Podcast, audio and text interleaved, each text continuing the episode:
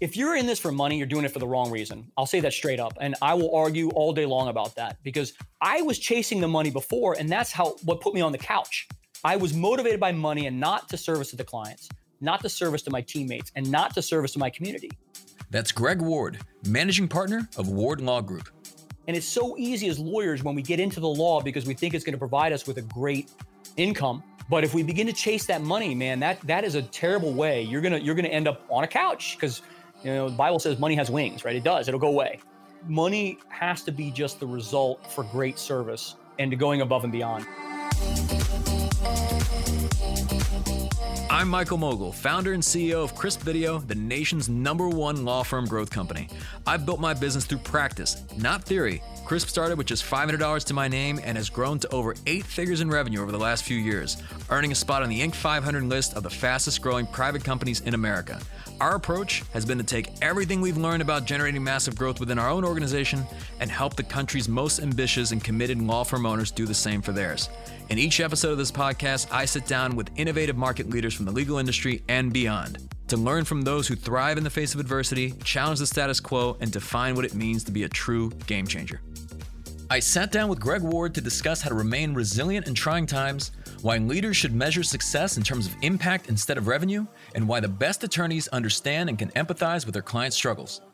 You've got to know what a client is going through. When somebody's been hurt in a car wreck, that their life is in absolute chaos and they're really sometimes dealing with the most tragic thing that they've had to deal with. And with our clients, especially, they're Spanish speakers.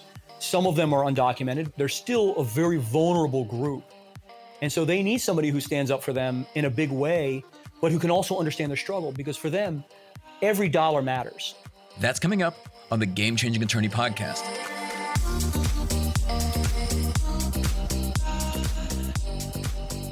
Greg Ward is the managing partner of Ward Law Group, an eight figure personal injury firm in Miami, Florida that has doubled both in revenue and headcount every year over the past several years. While there's no arguing that Greg is incredibly successful, his journey to get to where he is today is one of hardship and adversity. We began our conversation with the first of Greg's many battles against bullies.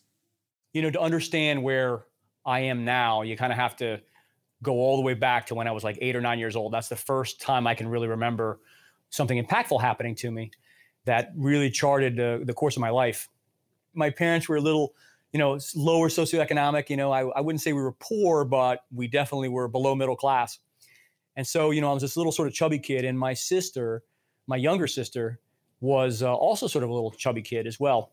So I remember one day we were on the playground across the street from my house, and my sister was swinging on a swing, and there was a, a boy there named Harry, and Harry was the neighborhood bully.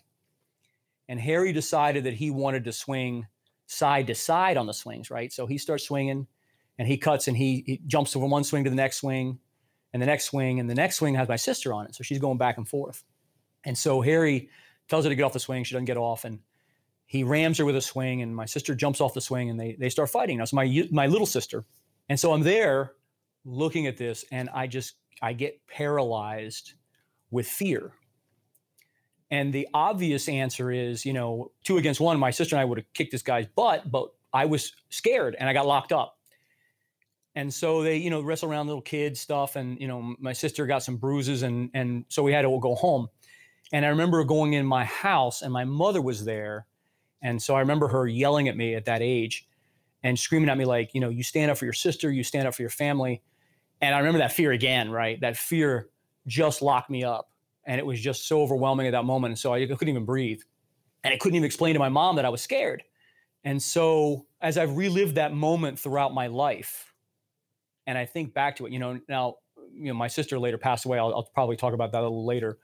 But I look back in that moment, that was the first time that I realized that it's my job to stand up for somebody who can't stand up for themselves that's something that I live every day, and we bring that into what we do. And so that was like the first story of you know standing in the in the gap for somebody who can't stand up for themselves, and and it's a very powerful memory that I have. In his past life, Greg encountered a series of setbacks which drove him to change the way he thinks and operates. I asked him how that perfect storm of events led to transformational growth in both his personal life and in his business. You look at your life, you look at the arc of your life, and I think Steve Jobs said this you can't tell where the points are taking you. You can only tell looking back. And so, you know, what, what happens is, you know, you fast forward a little bit, and what happened is I thought becoming an achiever would overcome those things, right? So I had this weight that I carried with me, and you know, growing up in sort of a tough. I grew up on this Baltimore City line, and it was kind of a rough area, and you know, my sister had slipped into heroin addiction, and so you know, it was a tough upbringing, really. Although there were some great points too. I don't want to make it sound like I, you know, it was all terrible, but but I started wanting to check boxes. I thought if I could just work hard enough and if I could just make enough money, that all of the bad things that happened to me in my life, I would be able to outwork that. And so I went to law school and I did really, really well. I graduated sort of top of my class. I got the award for most outstanding graduate. I was the commencement speaker at University of Baltimore. And then I went to work for a big white shoe law firm here in Miami. And uh, even in that law firm, you know, when you know, it's funny how you know you deal with bullies in life. And you know, then I was working for the defense side, and there were some people there, really brilliant people, but there were still bullies in that environment. And so, you know, uh, but I was checking boxes. I had the white shoe job. I had a kid. Uh, you know, I got married, which brings me to the story that you're talking about. When you're chasing the wrong things for the wrong reason, or you're just trying to check boxes and you don't really understand, you know, what your purpose is and who you really serve, then you can get a whole lot together in your life, but really not have anything. It can go away like that. And so, which is what you were talking about. So, you know, you fast forward to I was uh, probably late my late 30s, and I had left that big firm, and I decided to start my own firm because you know I lo- learned lessons there too, saying you know what I you know I can do this. I, I had some sales experience, and you know lawyers don't really know how to get clients, so I'm to try my hat at it. And so, and I brought in some business partners. I had started the firm myself, and we'd built it up over some years, and and then you know was really a, a, a tough tough situation where as I said, my sister had had a heroin addiction, and she was uh, 34 at this point, and she was diagnosed with uh, with leukemia, which ultimately took her life. And then a year after that, my father was diagnosed with terminal leukemia as well, and he died a year later after that. And you talk about a perfect storm. My ex-wife moved to Greece to take care of her father, who had had a stroke, and took my two-year-old daughter with her. You know, all of this bad stuff was happening, and I get divorced. My business is falling apart and so I ended up, you know, sleeping on a couch basically. And thank God I got my daughter back from my ex-wife in Greece and, and I was able to live with her and I could only afford a bed for her, right? She was she was upstairs and sleeping in the bed and I, I slept on this IKEA fold-out couch for like a year. And I had I had my suits, I kept my suits and I had my car and I had a little fold-out table to eat on the dining room with and uh, still had my firm, but it was it just it hit the rocks. And so that's really where there was a, a strong stepping off point at that moment where where my life changed because I could have just stayed on the couch. I mean, if outside in the world, I had everything, right? You check all the boxes. You look inside my apartment, it's a total disaster. And so there was a real stepping off point there that was just a powerful transformation that I went through. And with that, I mean, you can't leave us hanging. Tell us about the transformation. Like, yeah, you built this up. Like, what, what happened next? So I wouldn't be uh, genuine here if I didn't talk about my wife at this point. My wife is a beautiful, beautiful woman. She's really remarkable on television. She's really photogenic, super sweet, and uh, and people. It's funny because she's an immigrant, and her story is, you know, she crossed the border at 14 with just a backpack and her little brother with her, her one-year-old brother, and so she got a scholarship through and worked really, really hard. I think her story is harder than mine because her father and stepfather walked out on them, and really just tough story. But she learned who she was. So she, we started dating, but she was a she was a, a church girl, and she went to this church. She had a strong faith, and I said to her, I said, I want to go to your church, and she said, I'm not going to take you to my church until I know it's serious. I said, you know, take me to church, and she took me to church, and that first time I went to church, I had a really powerful spiritual encounter with what I have to describe as God. And I really felt him touch me and so, you know, as a as a as a uh, non-denominational evangelical Christian, I, I, I did what we call an altar call. I went up and professed that Jesus is my Lord and Savior. And I can honestly and sincerely tell you that everything that really started going for me in my life started from that moment. And so it was a really powerful transformation. But I had to clean out a lot of bad stuff at that point. But that's really was a stepping off point because at that moment, I was really able to engage with my faith and really understand that God has a plan for all of us. And no matter what we go through, it is for our development. You and I, this is something we both have in common in the sense that we both married up and we wouldn't be where we are today without our wives. Your wife, Jany, she plays a very instrumental role in, in the growth of your business as well, and the firm as a whole. Um, if you could speak more to her and also just in terms of how you two work together and then ultimately how, how you've really grown the firm into what it is today. Sure. So to understand to understand my wife, you know, you have to understand her story, which I had started touching on. You know, my wife, she's a Cuban refugee. She came here when she was 14 with her mother and her little brother. And so when she came to the United States, you know, she crossed the border. She was put in a foster home, as many immigrants are, are treated now. Um, she was separated from her mom, who was put in jail. And at this point, her mother was with her stepfather. They were put in a bus, and you know, she basically had nothing. Her little gold necklace, the only thing that she had in her life, was stolen from her in the foster home. And so, as she got to Miami, her mom had to struggle with working in a mattress factory, working two or three jobs and she was she went to work in the flea market selling you know mangoes and fruit and things like that you know at 14 and so she really learned to struggle. And so one of the things about my wife that is really so amazing she's an inspiration to me she truly is she's able to connect with our clients as am i that we understand their struggle right? You've got to know what a client is going through. When somebody's been hurt in a car wreck that their life is in absolute chaos and they're really sometimes dealing with the most tragic thing that they've had to deal with. And with our clients, especially, they're Spanish speakers. Some of them are undocumented, but not all of them. But but they're still a very vulnerable group, and so they need somebody who stands up for them in a big way, but who can also understand their struggle. Because for them, every dollar matters. This isn't something like you know you or I we go out and spend hundred dollars for dinner. It's not that big of a deal, or maybe I have a nice bottle of wine. But for my clients in particular, a dollar matters so my wife reminds me every day of this commitment we have to our clients and service to our clients. It's very real for us because it could have been us. You know, she tells a story. She was uh, she was in law school and she wanted to get a diet coke, and the guy at the gas station she had like she was short like literally one penny, and the guy wouldn't sell her the diet coke. I mean, if you can believe this, like these stories are unbelievable. When you're when you're poor, it happens to you, and the guy was such a such a jerk, and she was walking around the parking lot looking for that for that penny to get that Diet Coke. And so she knows that penny makes a difference to her. For me, it's a dollar, right? For her, it's a penny. And so really that that's real to us. We feel it every day. And so we hope to impart the help that we can to our clients in that place where we know it matters. And we're blessed to really not worry about a penny now, thankfully, but we understand that struggle. And that's really key to our success so far. And for anybody who's listening that's considered working with their spouse, maybe working with their spouse, any anything you've learned in terms of how to make it work? You know, it's funny you say that. On the brand video, you know, we won an award today. I, I want to thank you for that. I'll give you the public shout out. I'll, I have the award right here. You can't see it if you're a listener, but I got this golden gavel for the best uh, brand video this year. Thanks to Chris for putting that together for us. And I, I was watching the video again during the award ceremony, and I saw it. And you know, I, one of the lines I said was, you know, people say, "How can you work with your wife?" And my response is always the same: How can you not work with your wife? Because if you think about how difficult this is, practice of law, or even just life, I don't care if you're a lawyer or anything in life, we all have struggle. We all have difficulties. We all have obstacles. And if you don't have that perfect relationship, and man, I don't tell me I'm, my relationship's not perfect, right? But if you don't have that perfect bond where you can trust your wife and really be on the same page with everything, then you honestly you should work on your marriage before you do anything else.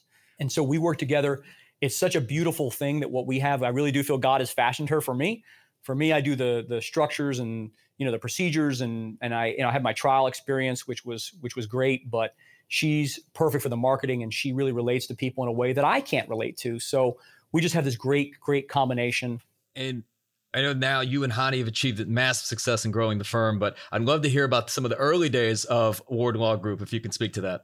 Yeah. So I was uh, finishing up leaving the other firm that I had, you know, had had left, and so um, I negotiated some things and was able to get my business started. And so we started together, and I was doing a billable commercial litigation, really like first party insurance practice, which I'm sure a lot of people are familiar with. It's it's but it's a billable case. I wasn't doing contingency fee, so I had some, or at least one really big client that I took with me. I was there one day in my little office. I sublet an office for some friends. I was in downtown Miami, so it was a pretty nice office, but I was in a sublet situation. And I got an email from this client. And this client, we'd hired two secretaries to help us because this client was really, it had a big case. And so they were paying us at least half our revenue. a month, maybe more. And the client just discharges me with no warning. And I'm like, what happened? I've never been fired, right? Like I this was a this was a blow. So we get this email in. My wife, who is a woman of faith, I tell her this and she starts crying, right? She's she's terrified. She says, "What are we going to do?" And so fortunately I was on fire with faith at that point and I said, "I'll tell you what we're going to do. We're going to sow a seed. We're going to give a special offering to our church." Because I'm not going to let any fear control our finances. I'm not going to let my fear control the situation. And so that's what we're going to do. And God's going to fix this. And so that weekend we went, and I'm going to tell you the amounts because it's really, it's, I think it's important to the story. The other weekend we gave a thousand dollars. Thousand dollars was a lot of money for me that, at that point, right? It was like it hurt to give this seed, and we were also tithing at that point, but we weren't making any money, so there was nothing to tithe on. But I said I'm going to give this thousand dollar seed, and so the next week, I get an order in from a judge we got in summary judgment on this insurance coverage case, which in Florida, you know, if you win an insurance coverage case, you get your fees paid. And so the next day, I got a call from defense counsel who said, Hey, we want to settle this case now. The only thing that's in dispute, we're going to pay the whole claim. The only thing that's in dispute is your fee. And so my wife, I go to my wife, I say, Okay, well, let me call you back. I hang up the phone. I go talk to my wife. I said, Baby, what should we do? And she says, Oh, you know, we should ask for, I forget it was 80 or 90,000, whatever it was, because it had been a case going on for three years. I had a lot of fees. And I remember this movie, The The Rundown with The Rock. And I said, no, I'm going to ask for 110,000. No, she said 100,000. So I'm going to ask for 110,000 because they jerked me around so much for these last three years. They flew me all over the state, dozens of depositions, unnecessary. And so I go in and I pick up the phone and I call the defense counsel and I say, listen, I'm going to give you option A or option B. Option A is you give me $110,000 now. Option B is I go to court and I seek $200,000 because you guys jerk me around so much. You decide. And the week later, I had a check for $110,000 in fees. Praise God. And I tell that story for a couple of reasons, right? Number one is, I mean, you know the powerful lesson. You cannot let fear drive you. And so many people right now are locked, up, especially with COVID. So many people are locked up in fear. But it could be COVID, it could be a client, it could be defense counsel, it could be any number of things that are driving your fear bus. But the point is, is don't lose hope right? There's if you take an action, and I, we took an action, and we sowed the seed, and, and it showed, you know, our heart for giving, and God redeemed us. And so the epilogue of that story, the great finishing part was that first $110,000, we used that check and wrote our first advertising contract for radio. And the first case we got, we made back that advertising contract. And so we, and of course, then we started tithing on that and doing other things and sowing. And, and then we grew and grew and grew and grew from that point. So, but that was a real stepping off point in a place of fear. We decided to move forward and just say, you know what, we're not gonna we're not gonna let that happen. And the other epilogue, the ep- epilogue, is that every business we now have as a side business is called hundredfold. You know, in the Bible, they talk about you can get 30, 60, or hundredfold return. And this is real for spreading the gospel. But so hundredfold for me, we bought a building, as you know, and, and you have your building, and I salute you for that. Our building is called the Hundredfold Business Center because really all of this is is is our blessings that we're able to share. And we got a big sign just illuminated hundredfold business center. And so i'm grateful for that that it's you know it's just great to see those we're just repeating that message over and over again to to don't lose hope and a place of fear is an opportunity to move forward and really try something amazing. And when you do there's really not a lot of competition because most people are afraid. So you know it's, it's been really a blessing for us and I know you shared with me numerous times that you attribute all of your success to the level of impact that you make and that really money is just a byproduct. What do you mean by that? Well, I believe that money is just the result, right? If you're in this for money, you're doing it for the wrong reason. I'll say that straight up. And I will argue all day long about that because I was chasing the money before, and that's how what put me on the couch, right? I was motivated by money and not to service to the clients, not to service to my teammates, and not to service to my community. And it's so easy as lawyers when we get into the law because we think it's going to provide us with a great income. But if we begin to chase that money, man, that that is a terrible way. You're gonna you're gonna end up on a couch because Bible says money has wings, right? It does. It'll go away. And so money has to be just the result for great service and and to going above and beyond. So I believe that wholeheartedly. Money is the payment, the compensation you receive for service provided you have to do something. You know, I, I, see this with kids today. Now, millennials, I say kids, I mean, I'm f- almost 50.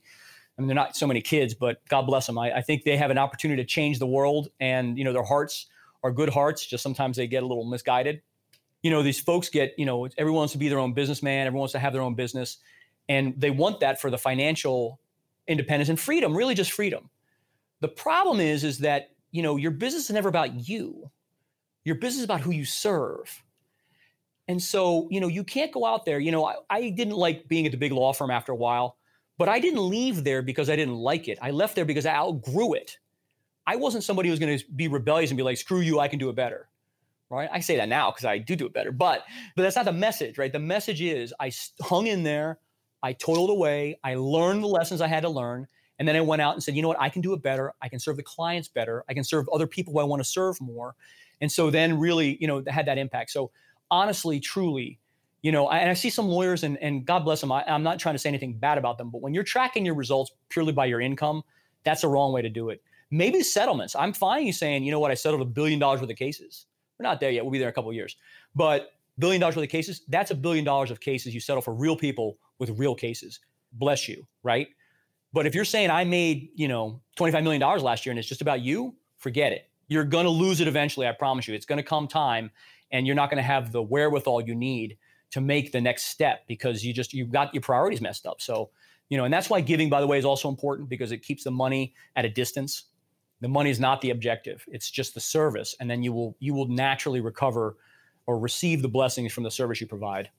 That's a non-negotiable that's fundamental. Like if you want to do this for money do something else because there's, there's never enough money for that Greg is clearly someone who lives and leads in alignment with a certain set of principles. I asked him to elaborate on the values his practice is built upon and how they dictate the way he runs his law firm. So, when I'm sleeping on the couch, right, there's no better way to get in touch with who you are as a person, right? And a lot of this is, you know, who am I? And so in that time when I'm sleeping on the couch, I get a little emotional talking about this because it was a painful time.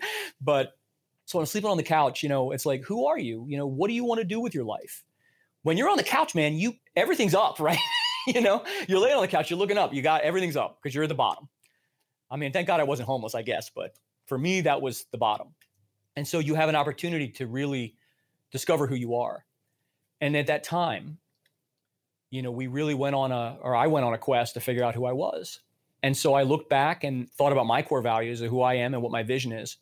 And I do feel like when I was a kid, like God had always kept his hand on me. And I also feel like God had something big for me. I didn't know what. And so I really started trying to build a dream at that point where nowhere to go but up. And so I came up with several core values. The ones that we put out there are, you know, our first value is is customer service, service to the clients. Second is service to our teammates, service to our community. And then we have faith, obviously. I talked about faith 20 times here. Accountability, leadership, and loyalty. Those are our seven core values. Those are the things that if you ask any of our people, hopefully they'll know all seven of them. We talk about them all every week in our in our huddle. We do one or two. But ser- most importantly, service to our clients. We've got to remember that all of this is about our clients. And secondly, all of it's about our teammates right? We got to help each other. You got to figure that stuff out. You got to figure out your core values. It's such a catchphrase, right? It was like, oh, my core value is, and they give like 20, 20 paragraph explanation what your core value is. It's short, it's simple, like customer service. When I'm in a when I'm in a room and I got to make a decision about something important, I think, how's it going to affect my clients? How's it going to affect my team? How's it going to affect our community? And if faith or accountability or loyalty or leadership fall into that too, I'll view it. But usually those three at the top, they're the ones that really drive most decisions. How is it going to affect my clients? You know, if I were to do something that would make my clients have less money but drive my income up, I would not do that. Right? I'm not going to do that. Our client service is first and foremost. You know, we're you know in a situation with teams when COVID hit, I didn't lay anybody off. Right? My competitors, a lot of them laid a lot of people off. I didn't. So you know, I have a commitment to you guys. I'm going to keep you here. And that PPP loan, man, that was nothing. That was a drop in the bucket at that point because we had a lot of people. And so, you know, but we stepped forward in faith and said, you know what? I serve my team. You guys, if I have to make less money, it's fine. You guys, we're going to keep you here and keep you employed. And I also know that selfishly that it's hard to hire good people back after it's over. You know, they're going to be like, I'm not coming back to you, you jerk. you know, so we made those commitments. But our, our core values, it's central. Our mission, you know, serve Spanish speakers, serve people who are immigrants first and foremost. And we want to make a big impact. So we really have an aggressive growth strategy, and God has blessed us in that in that path. And it seems like just over the years, I mean, the firm is you know is growing exponentially, doubling almost every single year, both in revenue, headcount, and so on. Are there any specific decisions that you've made that you know you attribute this growth to? My faith first, obviously, right? If you don't have your faith, you don't have what's going on in your guts squared away, forget it. Every day is a struggle on some level. You know, today, like I like it's in the afternoon right now. I'm tired, right? It's just a, and I, but I honor you and have a commitment to you and your organization because you've helped us a lot you know, I could use COVID as an example, right? I hate to say the C word again, but they had a quarantine lockdown. We came up with a legal construction that would allow us to be essential workers so we could actually go out if we had to, you know, it's a time legal requirements in Florida, whatever. But the truth is, we had everyone working from home. We did everything by Zoom, and we were able to just cut that deadline close. And so I'm sitting there, you know, in my pool, and I spent a few days drinking. I'll be honest with you, like I'm not even kidding you. Like I was these vodka pineapple drink. I just started drinking. Right? It's like it was overwhelming for all of us. And so I'm sitting there, and I was like, well, what can we do right now where we're at? We have our TV studio, which you see behind me. And I said, you know what? All we can do is do what we got right here, right now. And so, or work with what we got right here, right now. So I brought in a cameraman. My wife and I came in the office and I said, we're going to do training videos. And so we revamped our training system. And so we recorded these long days of recording with one cameraman or two cameramen. The studio's kind of big you know, with masks on, sound equipment, do all these training videos. And we did something like 27 or maybe 70. I don't remember the total number. We have a video on that. And I said, okay, what else are we going to do? Well, we're going to improve our processes. So we started working on our laptops. What what processes don't we have in place? And then we were in the middle. We, we started going into we uh, funny enough upgraded to uh, case management software in that time too. And so okay, well we hired a Salesforce developer to go work at home and work on all the processes with our other people. So we're all doing these crazy like not to use Google's example, but we're all like these remote people who are just doing this like this tech conversion of our firm. And then we're like, you know what? I'm not going to back off on marketing because everyone's home watching TV, right? So I kept my advertising contracts going. Now it's kind of stupid. We negotiated reduced rates, but what the heck? Everybody saw us. We're blowing up TV, right? We we went on new TV stations, right? Everyone's watching TV, so we're going to hit that. And by the way, it worked because we doubled our market share now. So when the traffic comes back, we have twice the market share of crashes right now. So we'll ride that wave up. And the last thing you know, we did in April, we locked down like March 17th, I think. April, first week of April, we close on a 52,000 square foot building, which I had to jam through because the bank was like, no, no, we can't do it. You may die of COVID, blah, blah, blah. And so we really pushed through that hard. And so, you know, just like while everyone else is retreating, we're expanding. I say, how can we expand in this gap?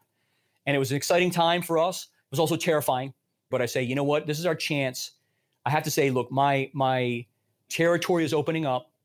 I'm going to expand. I'm going to step forward in faith, and that's what we did. And it seems like everything worked out. I, you know, there's I'm sure there's some bumps along the road. There always are, but everything that we did during COVID seemed to really has come together now nicely for us. And and that's a that's a great case study.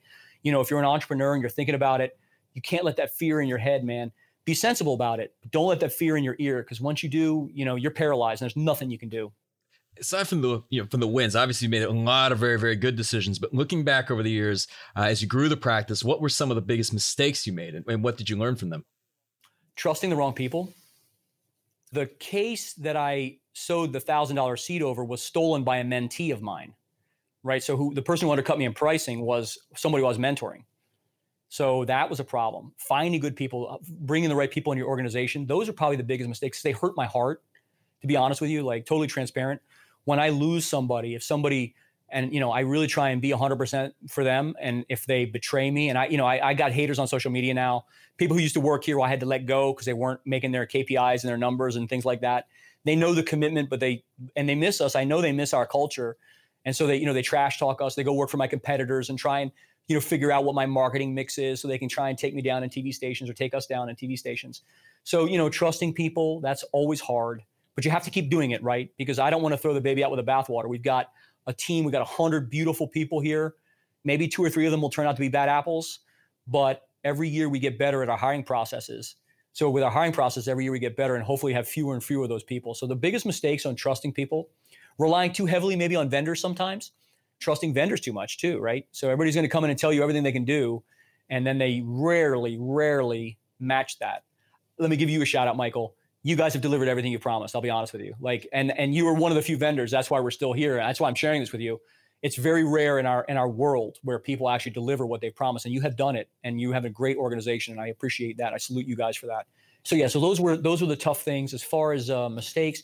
You know, we test a lot of stuff, so we don't make a lot of mistakes maybe in marketing because we, we we test stations and things like that. So, you know, but we made mistakes in the past. You know, spending money we shouldn't have spent. You know, like Pandora, for example. Like I remember we did Pandora early on. It was like a five thousand dollar contract, which is huge for us. Didn't get a single case from that. So you know, that's a mistake. But you learn, right? And that's the whole point of all this is that you learn. If you learned a lesson, you're paying for an education. And I want to talk about the hardest part of any business, right? The people. What are some of the things that that you're doing to attract and, and retain the best people uh, to your organization? I pray a lot. I really do. Like I'm like God, please bring me the right people. But other things we do, you know, we we've used, you know, we use the print analysis, which I think is really excellent. And to be honest with you, uh, you know this, we put off doing the print testing. We put it off. I was like, ah, we have a good enough process. And so not only do I use print as a as a hiring tool, but I also use it as a coaching tool now, which you guys had taught us to do, to say, hey, you know, this is why people do what they do. And I also notice a real trend for those of you, I'll share it with you if you use the print testing, you know, our successful people, eights, ones, sixes, threes, those numbers really are doing really, really well at our firm for a variety of reasons, depending on the position that they're in. Um, the twos usually are the client facing. So that's really a, a, a, blessing for us. So, so we do the print analysis and we, we are intentional where we put people. We may have somebody who come in who's a good candidate and they think they should be uh, an admin person, but there are two. I'm not putting them in admin. I'm putting them client facing. You know, sometimes people don't even know what they want, right? They don't know what their skills are. So we do that. We do some screening. We use some other organizations, do some other testing. And so uh, we, we use Spark Hire to do video interviews. I mean, it's really like we have a whole process. And we also use what you guys did, which is we make it hard for people to apply. So they have to call to get the instructions to apply. Then they have to follow those instructions. And if they don't, they get demerits. I'm not good enough yet where I can just block somebody if they don't follow my instructions, but I, they do get a, a, minus on their on their list. And you know, every year we get better and better and better applicants and better people. And let's talk about even leadership. Just any key leadership lessons that you learned over the over the years that you'd wish you'd learned sooner. Be yourself. You know, I was at the I was at the video awards today that uh, you know for the National Trial Lawyers and you know uh, someone I, I, I forget her name i'm sorry uh, she had done her her video and she's like you know you have to be a vulnerable warrior and the truth is so many of us are trying to project this strength right we want to be you know you're aggressive lawyer or you're strong lawyer or we're going to kick butt or we're going to do all this stuff the truth is to be a good lawyer you have to have some trauma right you've got to be able to understand and relate to your client's stories and so you've got to be able to understand that trauma and know what they go through uh, let me give you a quick example of this. I had a trial. This guy, his name was Oswaldo, and he did a. He was a Venezuelan immigrant, and he was a father of two kids. He was riding a scooter, and a PI lawyer, ironically, a personal injury lawyer, a very established PI lawyer in Miami, had turned out in front of him, and the guy laid his scooter down and ended up having pretty serious neck and back injuries. The PI lawyer had got to the police before my guy. My guy's pretty busted up, so he's not talking to the police the PI lawyer got and, and cast a story. So the police officer gave my client the ticket. And there was no actual collision. My guy swerved out of the way. So he like and he lays the bike down. So there was there was no impact. And the police report is written very unfavorably to my client, said he was speeding, whatever it is. So we go into this case, and the insurance company's offer was $100,000. And basically, they're saying, you know, your client doesn't matter. And my client was a difficult client because he was very intense, right? He's calling every day. And we had to go to litigation over this matter. And they hired this very prestigious defense lawyer in Miami who, who's got like a 90% win ratio. So if you stack everything up against us, it's like, you know, we're done here. But I'm like, no, this guy's got kids. He's the sole breadwinner. He was going to school. He's at night, he's a night student. And so we did our case. The defendant, the PI lawyer, was not particularly good on the stand. You'd think a PI lawyer would be real good on the stand. He was not. He fell apart. We ended up, we tagged him for two and a half million dollars. It got reduced 50 50 comp, comparative default. So we got $1.25 million in the verdict. And the story is because I do, my client was, he was hurt. And I remember the mediator then. So the insurance company says, let's go to mediation. And so we're just want to figure out how we're going to pay. And long story short, they they just hammered us at mediation. They're like, you're never going to win on appeal. The case is all over. And the mediator was pounding on me. And let me tell you, man, that's, they're like, you know, I can get you 800, 900. I don't know, you know, how mediators do. And a lot of lawyers are listening to this will, will know this kind of game. And I said, no, do not call me back unless you have the full amount. Period. And I remember that mediator called me. I was on the beach in Cancun on my firm retreat. We took all of our employees to Cancun one year.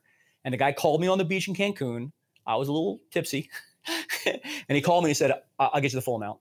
so that was it. And he was able to actually get the next surgery he needed and other things. And so, but I got to tell you, you got to have the guts to do that, and you got to know what that struggle is, and I got to know what he's going through with his kids, and know that he's not going to be able to provide for his kids. It matters, and as long as he's willing to go forward, I'm willing to go forward, and that was it. it you briefly mentioned this, so I'd love to if you could speak more to this. But you're on the beach in Cancun, the firm retreat. Let's let's talk about that. Oh, so we were talking about authenticity, right? So one thing that we do, like it's important for us, you know, we play together, we stay together. So we every year we do this, we do a firm retreat, and we haven't done it last year. This year we're going on a cruise in November, but we'll take everyone who's been here for a year or more, we go on a cruise. And then we do communication workshops and things like that. But the truth is, when it get back to the point about authenticity, right? You asked, what's the key to being a good leader? Is authenticity. And authenticity means vulnerability. It means being real, right? I have to share with my people the struggles that I had my wife has to share the struggles that she had so they know we're real people, right? Because they look at us, right, man? Like, think about this, right? You, you drive a nice car. I'm sure you driving your Rolls Royce or whatever it is you got, right? I don't drive that to the office, but I don't have a Rolls Royce. But, you know, it's very easy for them to slip into an us them mentality. Very easy for them to say, you know what? He never had it hard. And so you've got to be authentic and you've got to be vulnerable and you got to be real. And so I guess those probably all mean the same thing. But the truth is, is that you know that authenticity. And so when we go together to a place, a destination, you know what we try and do is first is communication. That's the most important thing. It's glue of the organization. You got to be able to communicate. And today, so many people are used to doing the the BlackBerry. Oh no, sorry, gosh, I said BlackBerry. Like I don't know why I even went there. Like I'm so dated now, right? But you know they do the Instagram or the Facebook or whatever. Facebook even dates you, right? And now it's TikTok and Snapchat those are the things. So, you know, we get so dated on that stuff and we get so used to this screen in our faces.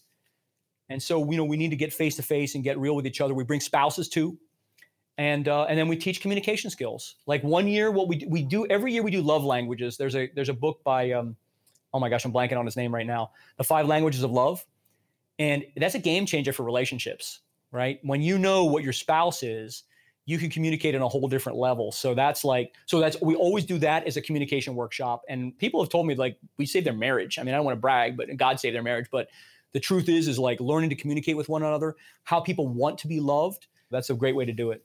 So the book is uh, uh Gary Chapman, I believe. Gary Chapman, thank you. Uh, my love language is acts of service. So great book, by the way. You are, Michael. Me too. What is Jessica's love language? What's Jessica's love language? She's uh, gifts, receiving gifts. Really? That's really rare. My wife says words of praise. Mm. So that was a challenge for the first couple of years of our relationship because I didn't know this. And so I'm out there working for her, working really hard, and she was working hard with me. And so that satisfied my love language, but she wasn't getting satisfied. And so, you know, that that's I commend that to you guys. If you're having any issues in your marriage, read Love Languages first. The Five Languages of Love by Gary Chapman. I can remember Chapman. I couldn't remember Gary, uh, and he's a pastor too, or actually he's a minister. So he wrote it, you know, and I, I've I taught on that issue in church too with with stories from the Bible, and it's really it's really powerful, great, and do the work. Don't just skim it. Like actually do the exercises to test what you are. It's amazing. And, and so Jessica's gifts. All right. Well, I'm going to send her a bottle of wine now. So I'll be get to that. There you go. So so Greg, aside from let's say texting on your BlackBerry, how how are you spending your time these days? So traveling, we're always looking to travel. I'm blessed to be able to travel with my kids. You know, I have a 15 year old daughter, which I'd mentioned, uh, who was I guess two back when bad stuff happened, or two or three and four. She's old enough to remember how bad it was, so you know she knows she had the struggle too. So I'm I don't I'm not proud of that, but at the same time, she knows that we have a good life now. So we travel with her. We travel with our. We have two baby twins, Chloe and Kaylee. So everywhere we go, we really try and take our family with us now because I missed that with my oldest daughter. I never want to repeat that mistake. Do a lot of work with our church. Uh, it's you know we're we're really blessed to be able to to help people. I, I teach people in business. I'm always doing some sort of talk or something like that. Time management is obviously critical too. That's I mean we we've covered a lot of ground here. My day is literally packed. I'm up at five, maybe four thirty, five o'clock. Uh, you know I start immediately at five o'clock in the morning. I, you know I start every day by reading the Bible. Then uh, I work out and then I uh, look at my calendar for the day. Tuesdays and Thursdays, I take a Spanish class. Yo estudio español. I was joking that uh, I was going to do the whole interview in Spanish. And then we get here and just start grinding away, meetings and other things. Uh, we have uh, another point, by the way, just leadership point. Daily huddles, great, great, great idea. We do a management huddle at uh, 9:30 for 15 minutes, and then they go and do their team huddles right after that. Great way to do top-down communication in 30 minutes. Everybody in the organization has heard the same message. So really important, the pulse of an organization. I think is what Verne Harnish said. Is it's the pulse, and it really is. The meeting rhythm is the pulse of your organization. So super important. And Greg, as we come to a close, this being the Game Changing Attorney podcast, what does being a game changer mean to you? Man, with God, anything is possible. That's what game changing means. But you know, your life has a story, and you can't always put together what the points of the story are, but they're there. So look in your heart and figure out who you are.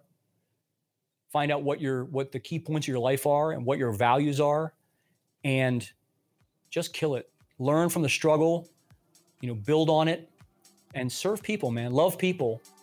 I want to give a huge thank you to Greg Ward for taking the time to speak with us today. You know, what particularly resonated for me was when Greg said that revenue is a byproduct of impact and service, not the other way around.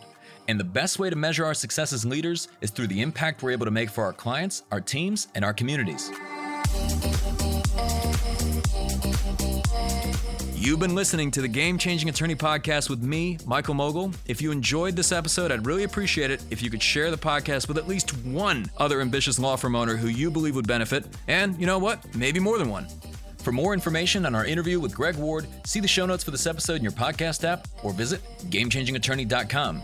And join us next time when we'll be speaking with the 18,000 mile man, the world record holder for cycling around the world in under 80 days, entrepreneur, investor, and advisor Mark Beaumont. This is a podcast you will not want to miss. Endurance, ultra endurance, adventure, anyone could do that. Young, old, male, female. It's more about your life experience, your resilience, your ability to suffer, sleep deprivation, just the overall toolkit as well as that physicality. And it's not about how good am I today, but how good am I tomorrow, the next day, next week, next month. Just that ruthless consistency to perform. That's next time on the Game Changing Attorney Podcast.